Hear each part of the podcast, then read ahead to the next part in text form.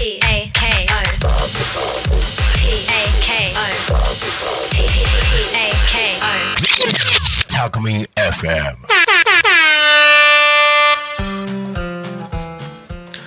はい、えー水曜日、えー15時半になりました、えー、スキャラバ自分語り本今週も始めていきたいと思います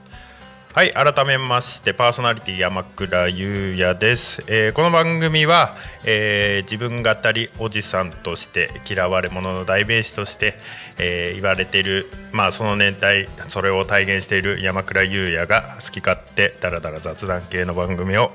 話していこうかなとあそういった番組になっております。はい。さあまあ今日話すことと言いますとまあえー自分の番組ね収録なんですけれどもあじさい祭りが終わってから一発目の収録になりましてちょっと冒頭その話をさせていただこうかなと思ってます。でねうんとあじさい祭りは、えー、と自分は所属してる、えー商工会青年部の方で、えー射的とスーパーボールすくいを、えー出展させていただいてましたでねスーパーボールすくいをね主に、えー係としてやっていたんですけれどもあのモナカでスーパーボールをすくうんですよ。でまあ、自分らは結構な馴染みがあったんですけどあの結構射的ができないお子さんとかあのちっちゃいお子さんとかがねよく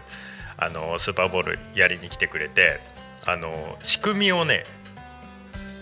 知らない人がね結構やっぱいるんですよね。で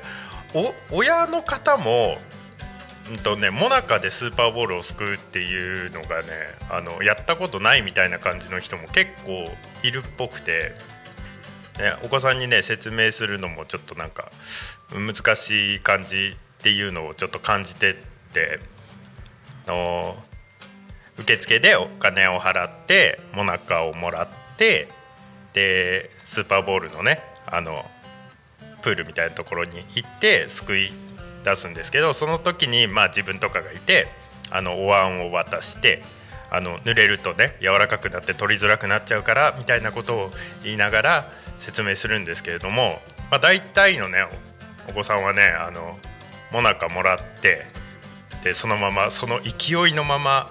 あの立ちながらガバッとあのスーパーボールを取りに行くんですよ。まあ皆さんご察しの通りねあのモナカは折れてしまってあのスーパーボールもすくえずみたいなパターンがねかなり多くあってあれも面白いなと思ってねけどあのモナカでスーパーボールをすくうのってどう説明したらいいのかっていうのは、ね、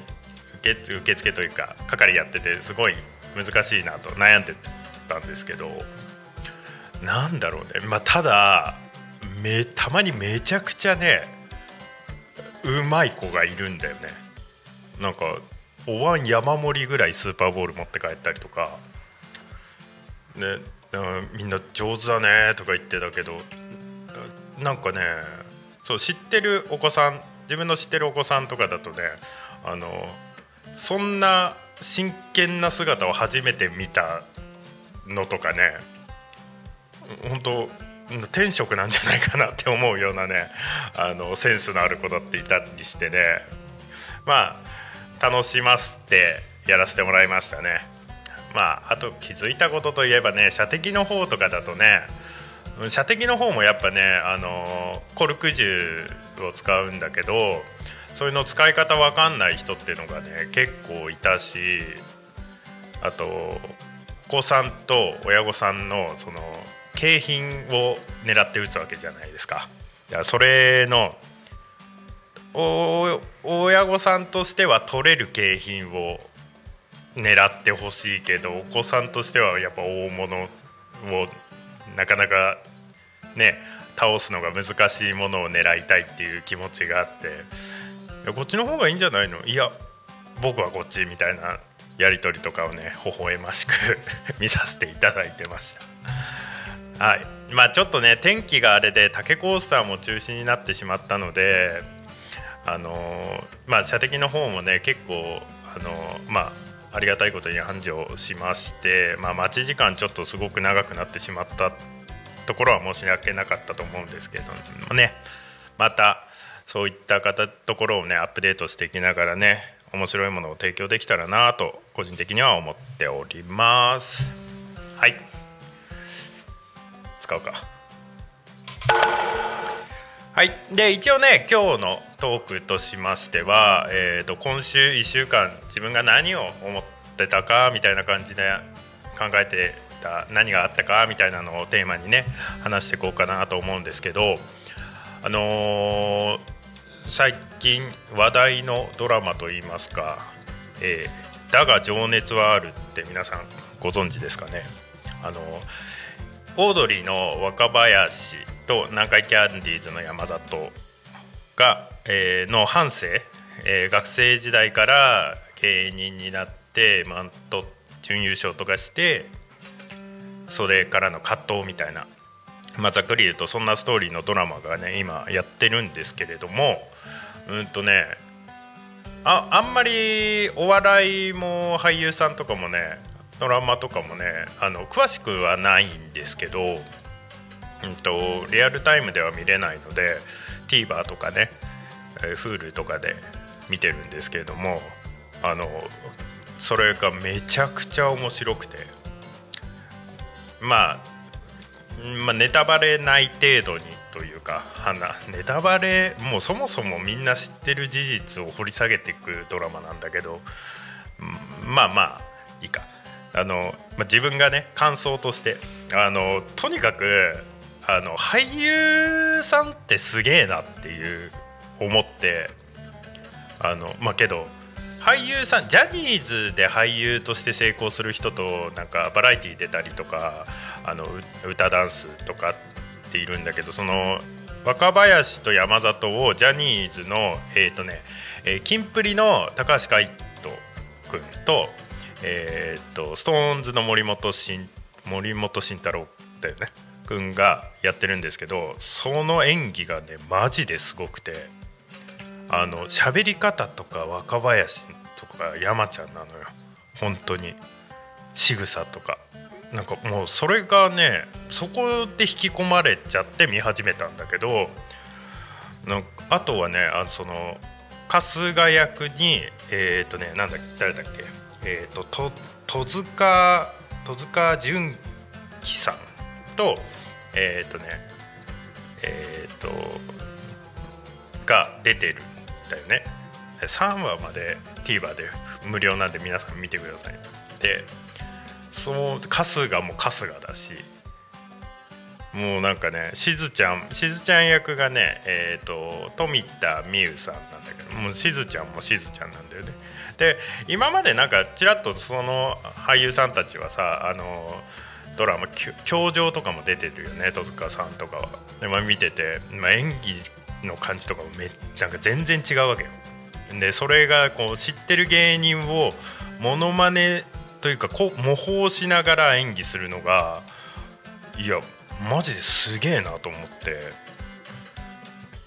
そこで引き込まれて見ていくうちにあのその若林とか山里のその成功までガッと駆け上がった後の葛藤みたいな。なんかそういう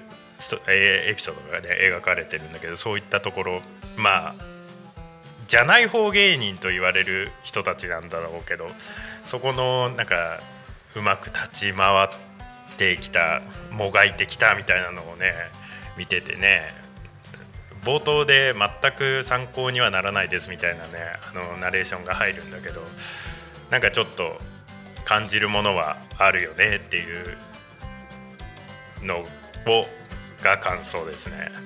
めちゃくちゃ面白い。でその流れでねなんかそのオードリーのトーク番組のね「あちこちオードリー」っていうのがあるんだけどでその、えーとね、最新回だとね、えーと、ホリケンとねゆうちゃみが出ててであのトークホリケンがの意外なところだったりゆうちゃみの意外なところだったりをトーク番組で話してるんだけどゆうちゃみがすごい面白くてギャルすげえなっていうのを感じて。でその番組を見る前にあの今週ポッドキャストで自分がよく聞いてる番組で「プログレ中華水曜日」っていう番組があるんですけどそのパーソナリティ20代のねダウちゃんっていう女の子が、ね、パーソナリティでやっててでなんかその企画の中で「ダウギャル化計画」っていう企画があってでその中でダウちゃんがなんでギャルになりたいかを話しててでギャルってなんかもうポジティブの象徴だとかで最近のギャルって実は賢いみたいななんかそうだからそういうイメージがもうある。ギャルイコールダメではないみたいな。もうとにかくポジティブであの周りを巻き込んで傷つけないみたいな。なんかそういうことを話しててギャルになりたいっていうのを言ってたんだけども。のあちこちオードリーで出てゆうちゃみが話してたトーク内容がまさにそれであのめちゃくちゃいいなと思って。でそのダウちゃんがねそのギャルになりたいですっていう話を聞いてた時に、まあ、自分もちょっとギャルなりてえなっていうのをすごい思った時期もあったしその話を聞いてさらに思ったしでこの間それこそ白石さんにゆいちゃみが来てたしみたいななんかギャルのそのポジティブさとかあの最近の何渋谷ギャル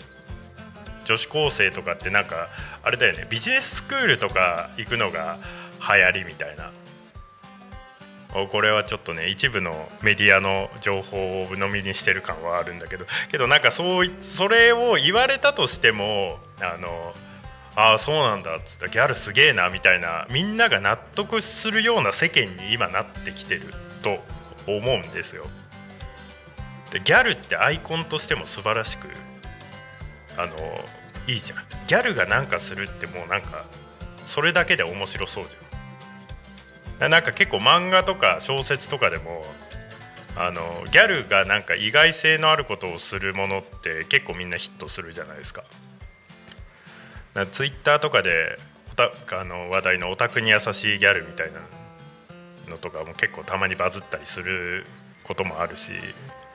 ギャルっていう属性があのどれだけ経済効果があるかっていうところまで考えてしまうとあそれいいなって思いますよね。でギャルギャルにどうなれるのかなってけどやっぱ外見が全てだから多分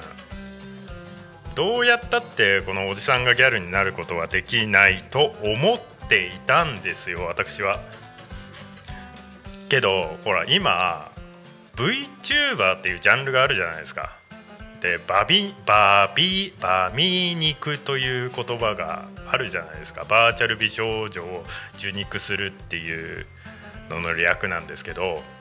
要するにアバターとしてギャルのアバターを手に入れてしまえばもうギャルになれる時代なんですよ。ってことはじゃあ容姿はギャルになればじゃああとはマインドをギャルにするだけなので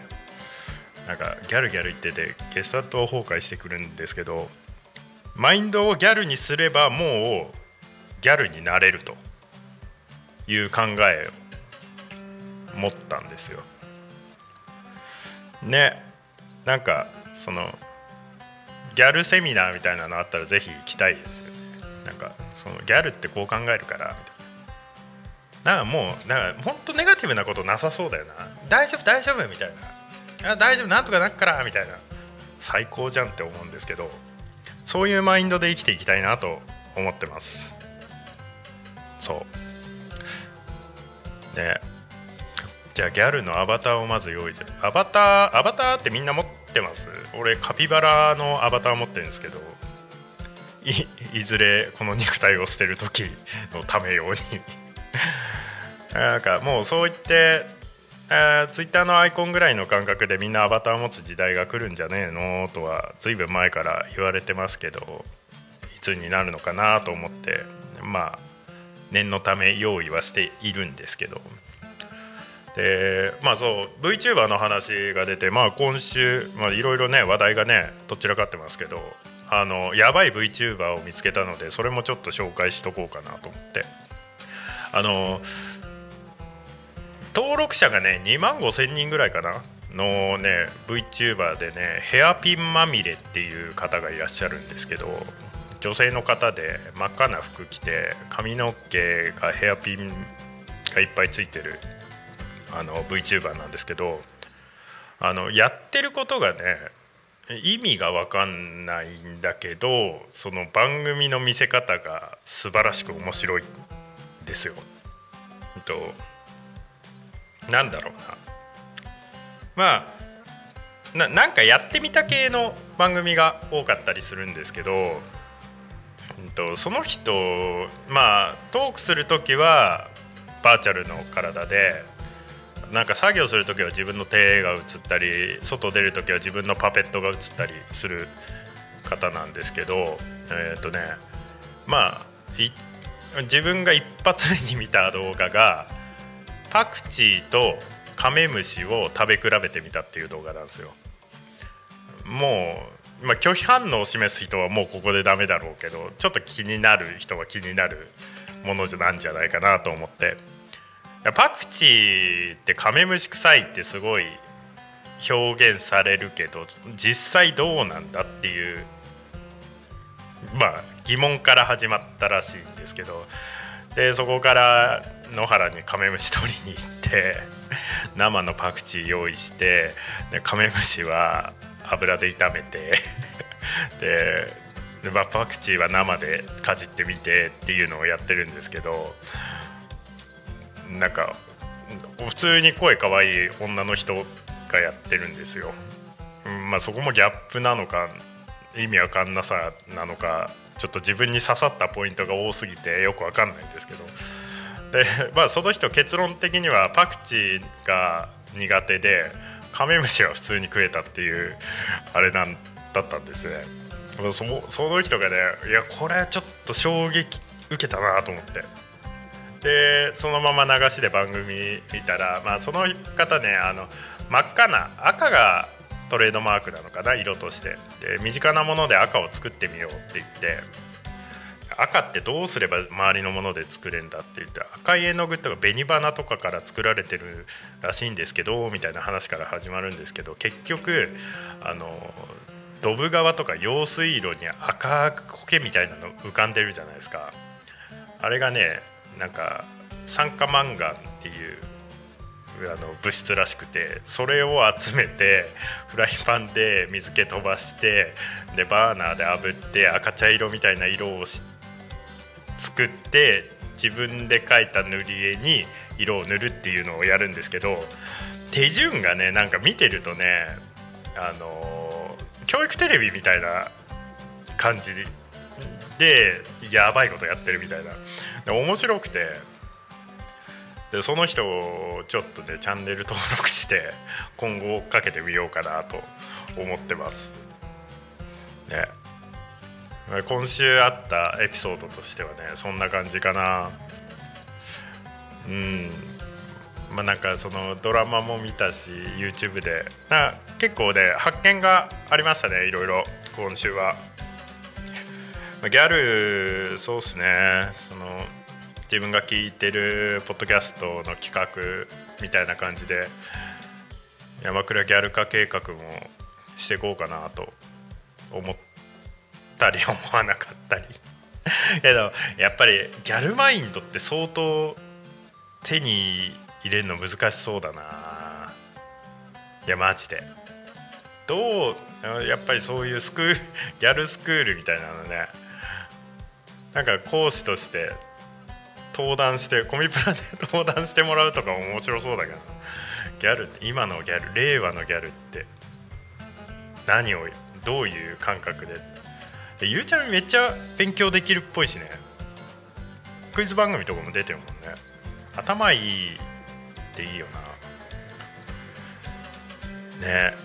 もうギャルって言葉がもうそもそもなんかダサさ若干自分は感じるんだけど。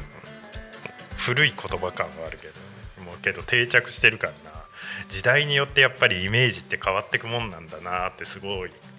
思いますよね。ね今日ね話す内容としてはこの辺りを用意してきたんですよね。だが情熱はあるはねあのそのギャルのマインドいいなみたいな思ってる人たちはね結構あなんかちょっと自分こんな時期あったなみたいな思う時もあるかもしれないですね。あのひねくれ者だなみたいな思ってるけどその情熱の部分をどれだけ情熱にかけられるかっていうのがやっぱねうまく表現されてる。あと出会いかな？人間？誰と出会うかで本当に変わってくみたいなのもちょっとドラマで感じたかなっていうポイントではありましたね。いろんな体験していくのがいいかなって改めて思いますし。うん。そうなんですよ。だからちょっといい加減そろそろねコメントとかね ゲストとかね 呼んでね番組の質を高めていきたいなと。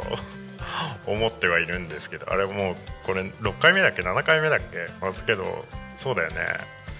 毎回毎回取り留めのない話をね雑多にしてってダラダラとやってますけど。なんかねこのさっきも話したポッドキャストの「プログレ中華水曜日」っていう番組なんですけれども、うんと、そのダウちゃんっていう方のね感じをねちょっとリスペクトしてやってるイメージとしてはねやってる感じなんですよ。もう本当サブカルをダラダラ話すとか。やっぱねそのポッドキャストね何百回も何年間も続けてる人って話し方がとても上手だよね。初期の方の聞き直したとしてもやっぱいろいろしっかりコンセプト練っていろいろ話してたりするし人に話すとか30分持たせるとかってやっぱ難しいからさいろいろ準備をすると準備をしただけうまくいかないしみたいな。で今日とかも一応ねこの前半の話でねある方時間持たせるつもりだったんで 忘れてた。そう。ねそのねポッドキャストのねダウちゃんをリスペクトするっていう話をしてて、ね、そのダウちゃんがね今週のイヤーワンっていうのをやってたんですよ。うんとまあまあいたポッドキャストだから楽曲流せないのはあの多分にあるんですけどその自分が今週聴いてよかったなみたいな楽曲をアーティスト名と曲名を伝えて、まあ、そのエピソードをちょっと話してみたいなコーナーがあってあそれめっちゃいいじゃんと思ってあのすぐさまね真似しようと思って先週から考えてたんだけど先週は恐竜の話をめちゃくちゃしすぎて忘れてましたね。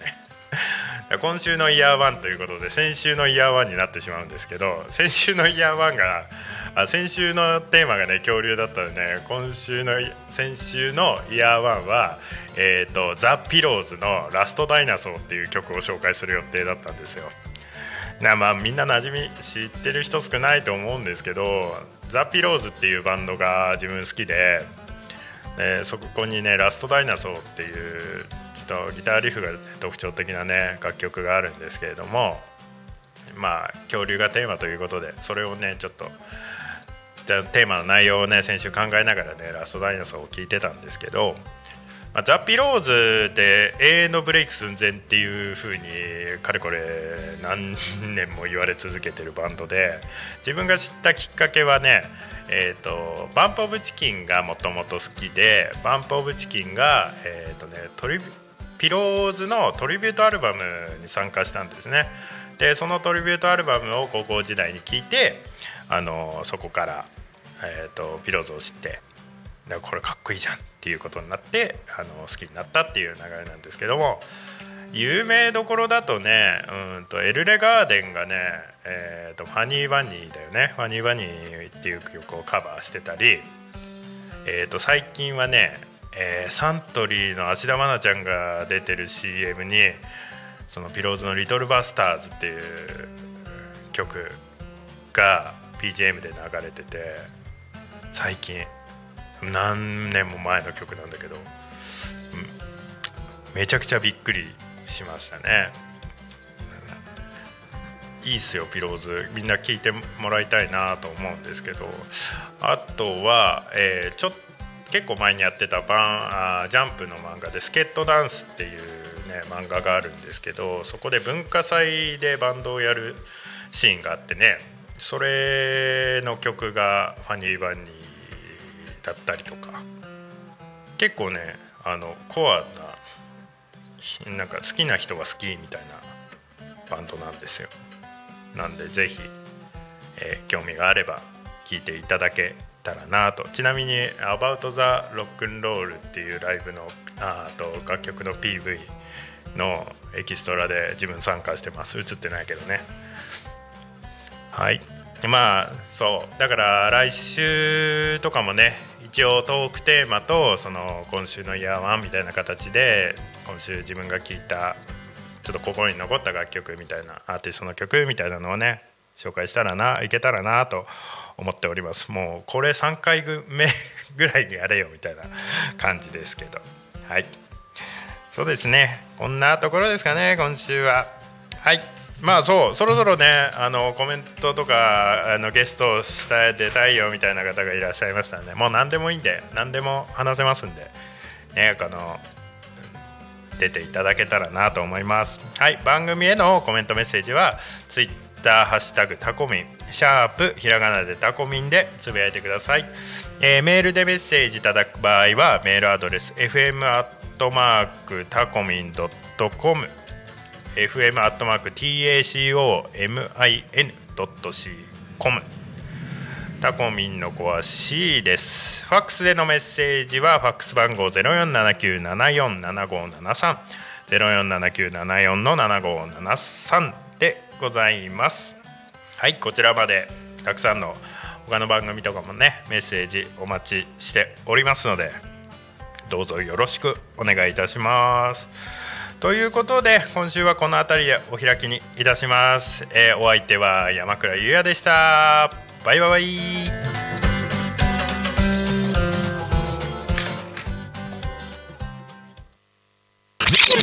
タクミ FM